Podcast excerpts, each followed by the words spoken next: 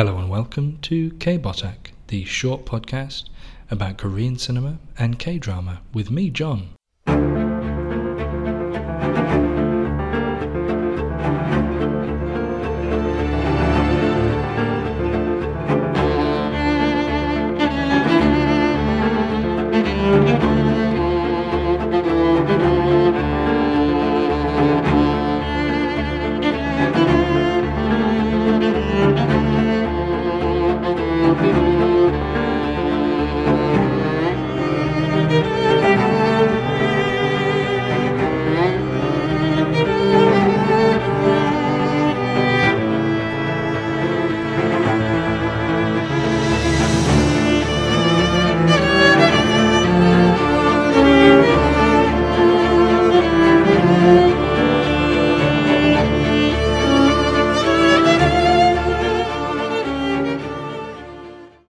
This episode, we're going to be talking about Mr. Sunshine.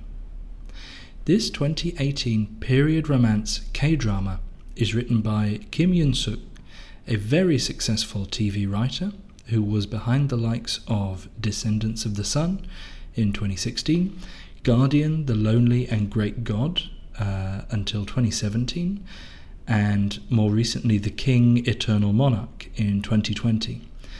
These have all been smash hits, and some, uh, including Descendants of the Sun and Guardian, crossed over to being major international phenomenons throughout East Asia and the world.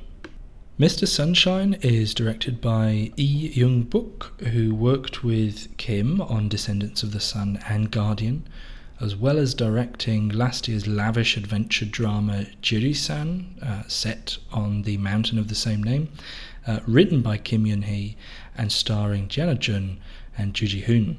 Uh, it stars Lee Byung Hun, the legendary actor known from Joint Security Area, A Bittersweet Life, I Saw the Devil, The Good, the Bad, and the Weird, uh, recent films like Ashfall and the upcoming Emergency Declaration alongside Song Kang Ho, uh, who he reunites with in that from uh, JSA, Iris, and even Western market films like Terminator and G.I. Joe.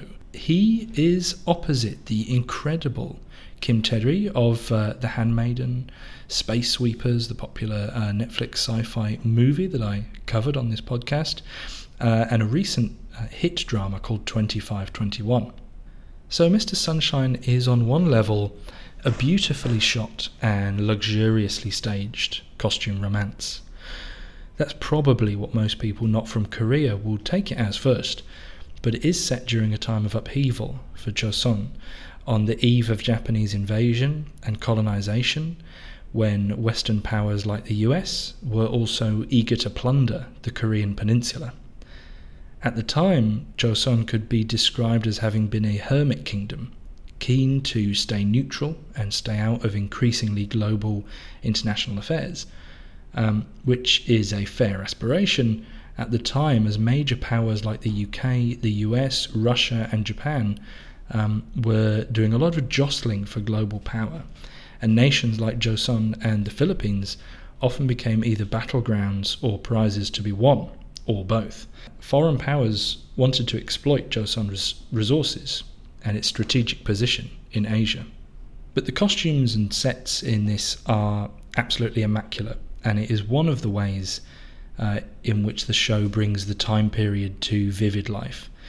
You can just watch this and be immersed in the tr- traditional dress and culture of Joseon, as well as the snappy suits of the lead character, Eugene Chae, uh, and the beautiful interiors of the Glory Hotel that he stays at, itself based on a real hotel that played host to international ambassadors and businessmen in Hansong, aka Seoul at the time. Even the visual design gives you this real time transformation that Korea was un- undergoing at this time in its history. However, this is not a historical document, probably worth saying, and in fact, the writer faced quite some controversy for historical inaccuracies. Um, so, this is a, a, quote I took from a news piece on SCMP. Uh, Yonsei University professor Oh Young Sub said the drama incorrectly showed Americans staying in Korea before the 1871 US expedition to Korea uh, and a scene in which the female lead Ko, a member of the righteous army, assassinating an American is also based on incorrect information because at that point uh, he says the independence movement fighters did not harbour hostility toward Americans. I thought this was worth mentioning as this is likely to be a way a lot of people, including myself, learn more about certain events in Korean history. Uh, probably won't surprise you to know they don't teach a lot of this in British history schools. Um, it's uh, more just a list of prime ministers that we've had. Um, but uh, this show should be treated as more of a springboard for independently learning about the time, uh, which is an aspect that I have enjoyed um, alongside watching it and that I think has uh, you know, enriched me um, a little bit from having uh, a reason to go and find out about some of the things that are happening here. Um, but just be aware that there's things like, well, the faction of one lead character had its name changed partway through the show from a real life pro Japanese group called the Black Dragon Society to a fictional organization because the character is ultimately portrayed sympathetically in the story, um, which is pretty bad. And they were having to uh, correct this stuff on the fly as um, as this was airing. Aired for a long time. Um, there's 24 parts to it. Um, so, you know, be aware of these uh, potentially offensive creative liberties going in, especially if, like me, you do not have any kind of uh, Korean heritage or knowledge of all this history. Um, I think most people would be intelligent enough not to uh, repeat uh, what they see on TV as um, uh, as as fact unless they're watching a documentary or unless they have gone and independently verified what they've seen. So this was a time uh, when Joseon found itself victim of global power plays by the US and Japan. For a bit of um, the context of the history, this was after uh, this kingdom had endured Japanese invasions in the past, uh, for example, by Toyotomi Hideyoshi in the 1500s, um, and had been a tributary state to Ming China. But the kingdom of Joseon had still maintained its own strong national identity and culture. Um, and in the early 1900s, when the show is set, Joseon is lobbying for positive relations with the US, which has historically had more connection with Japan. Um, so they were fighting a losing diplomatic battle. But I feel that's probably why uh, that article was um, was pointing out that at the time, perhaps it, rather than harboring hostility towards uh, Americans, the feeling, uh, at least among the uh, diplomatic powers and the, the leadership in Joseon at the time, was that they should be uh, lobbying for popularity. But ultimately, Teddy Roosevelt, the president at the time, yielded and gave Korea over to Japanese dominance. A WordPress article um, I read describing the history of the time said that this show is set in the few years when Korean history could have been written in many different ways, um, which highlights the impending tragedy. You probably have seen films set during the Japanese occupation of the Korean peninsula, like The Handmaiden, um, The Age of Shadows, Malmoe, and others, which show how uh, Koreans were forced to give up their language, their culture, their dress, and basically their heritage and were treated as second class citizens in their own countries, it is a form of both physical and psychological violence familiar to nations who suffered under invasion and rule by other colonial powers too, such as the French, the Spanish, and very often the British. I will link that WordPress article. Um, it's uh, not from a news site or anything, but um, it did have some interesting things. Uh, it concluded from the show and uh, talked a little bit about the history. So, why go into all this history? Well, the writing and your main characters and all your supporting cast uh, can be frothy and offbeat. But the heart and soul of the show is the romance between Eugene Che and Ko Ae Shin. Eugene was a slave who escaped to America following uh, an, a, a, conflict with the Americans called the Battle of Ganghwa. It happened during the first American military sortie to Korea. Uh, and the Korean battlements at the time were underdefended with outdated weaponry like matchlocks, and so they were slaughtered by the encroaching Americans with their howitzers. Um, Eugene at this point stows away on an American ship, and when he finally returns to Joseon, he does so as an American, uh, a Marine Corps officer. Ko Shin is the daughter of an aristocrat who has been promised to a rich nobleman's son who has been living in Japan, Uh, Aishin is also part of the Righteous Army. The Righteous Army uh, crops up throughout Korean history. Uh, I was reading about that as well. It is a citizens' militia, or was rather, that fought back at times when the nation was under threat.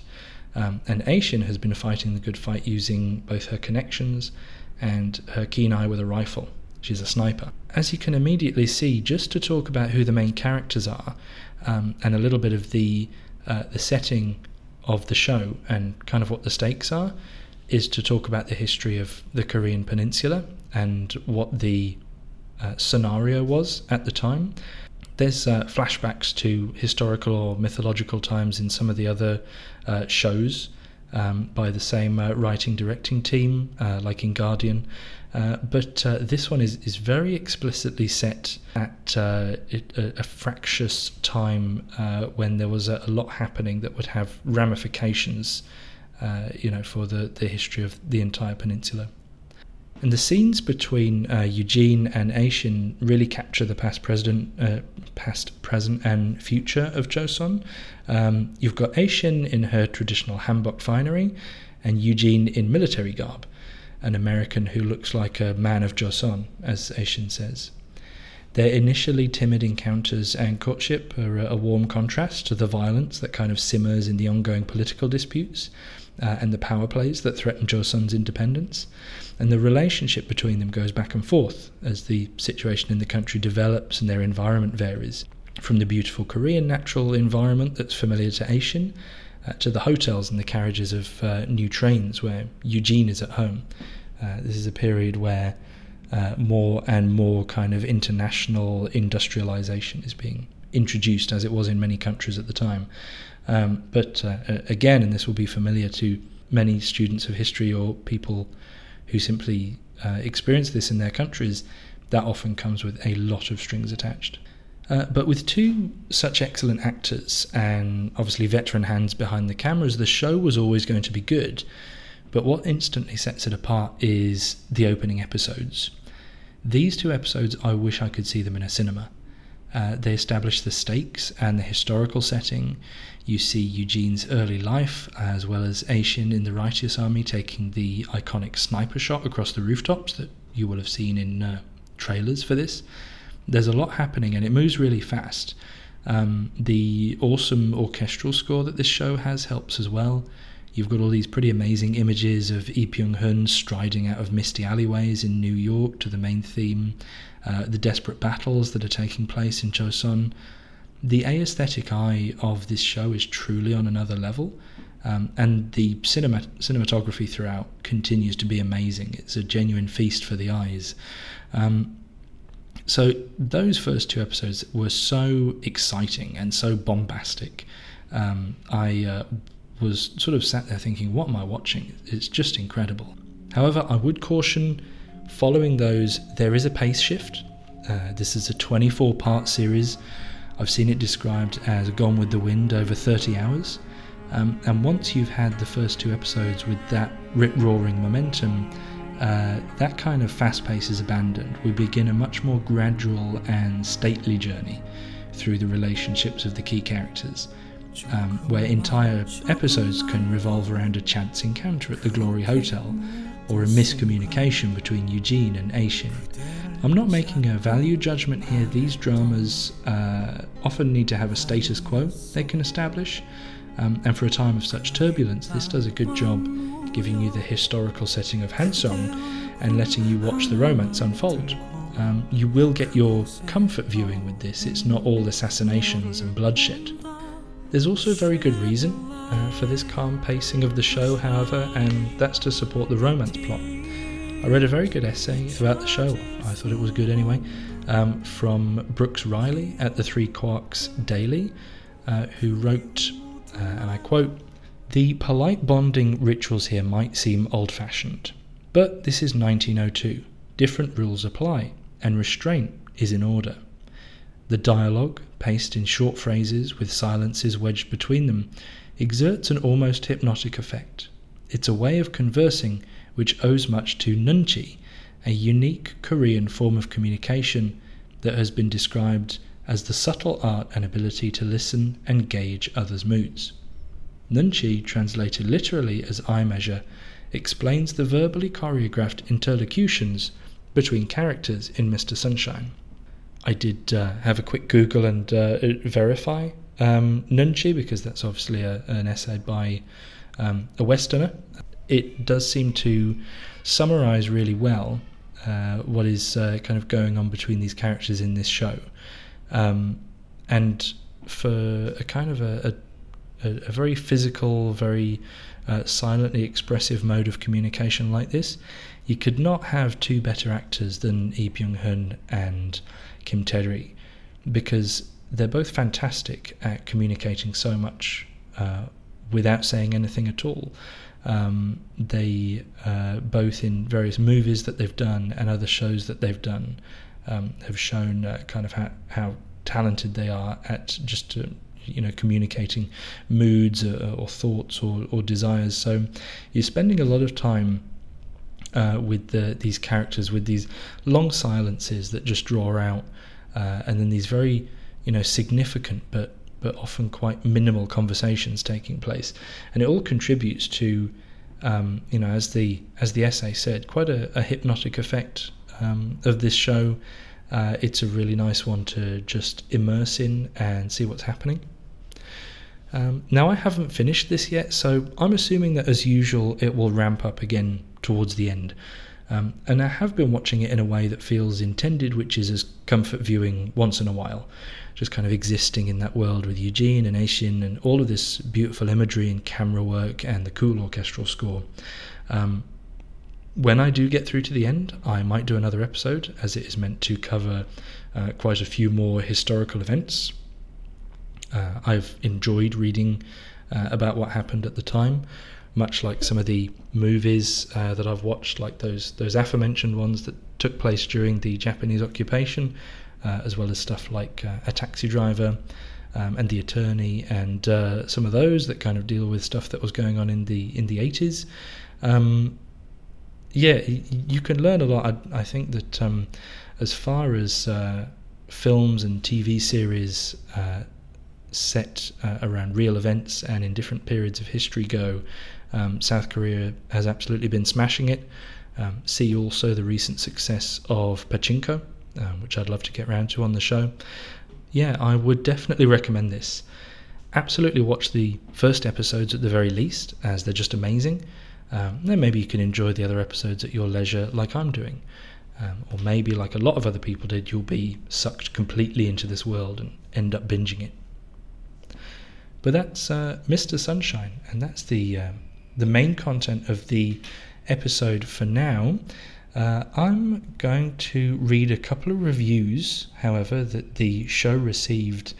Um, I did begin uh, saying to uh, listeners, please do uh, write in and um, give a review, and uh, that I would read them out on the show. Uh, I only just realized you have to actually go to the uh, the international versions of uh, the Apple Podcasts and kind of look at the preview um, to get reviews. Um, so I, I missed a couple that I had. I don't know if I was expecting some kind of a notification or something, but uh, apologies for that because I have had uh, a couple of really nice uh, reviews that, that I very much appreciate. So I'm going to read them out now, uh, as mentioned, and sorry that this is happening so late. Um, so from Benji Geek Boy, he says, with the sudden interest in Korean pop culture that has been going on over the last few years, from BTS to Parasite winning Best Picture Oscar via Squid Game, it was only a matter of time before somebody did this, and I'm just thankful that it was John that took this on. Getting better with each release, his passion and knowledge shine through in an almost Zen like way. An absolute pleasure to listen to. I really hope he keeps this up for many years to come. Uh, thank you so much, Benji. So do I. Uh, and from Peachy Joe 19, who I also know from Twitter, um, she says, I'm terrible for giving time to podcasts, so this is great for me. Short episodes, and I'm going to enjoy any episode I pluck from the bunch. You clearly know your stuff, delivered well, and there is no better cinema and TV out there, so this fuels my excitement. Um, thank you so much. Uh, Peachy Joe, I agree, there's no better cinema and TV uh, to be had.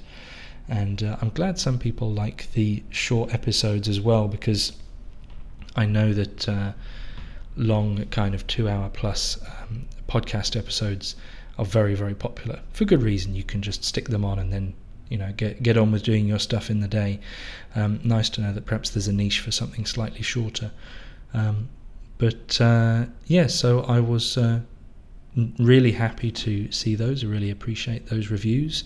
Um, and uh, now that I know where to actually find them, um, I'd uh, uh, you know make sure to read them out on the show uh, from now on. So you can follow the show on at kbotakpod. That's at k b o t a k p o d on Twitter and Instagram. Uh, retweets and shares are much appreciated. Uh, and as mentioned, if you like the show, please subscribe and leave a review. I now know where to find them. Thanks for listening. Cheers.